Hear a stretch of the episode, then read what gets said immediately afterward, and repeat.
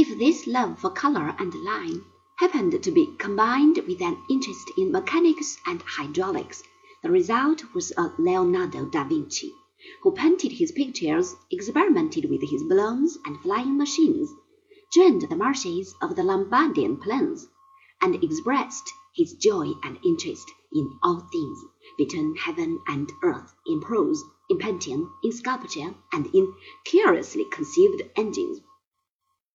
When a man of gigantic strength, like Michelangelo, found the brush and the palette too soft for his strong hands, he turned to sculpture and to architecture, and hacked the most terrific creatures out of heavy blocks of marble, and drew the plans for the church of St. Peter, the most concrete expression of the glories of the triumphant church. And so it went. All Italy, and very soon all of Europe, was filled with men and women who lived that they might add their mite to the sum total of our accumulated treasures of knowledge and beauty and wisdom. In Germany, in the city of Mainz, Johann zu Gänsefleisch, commonly known as Johann Gutenberg, had just invented a new method of copying books.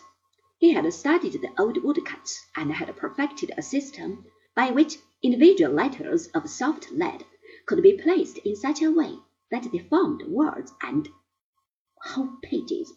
It is true, he soon lost all his money in the lawsuit which had to do with the original invention of the press.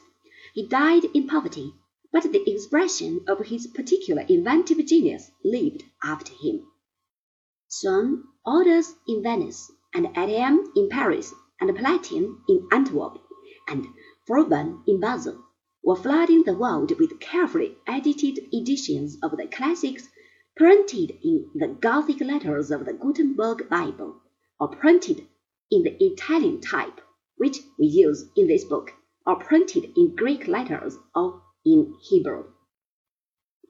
Then the whole world became the eager audience of those who had something to say.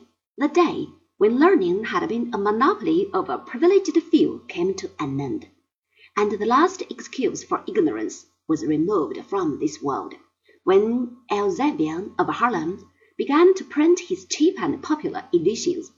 Then Aristotle and Plato, Virgil and Horace and Pliny, all the goodly company of the ancient authors and philosophers and scientists, offered to become man's faithful friend in exchange for a few paltry pennies.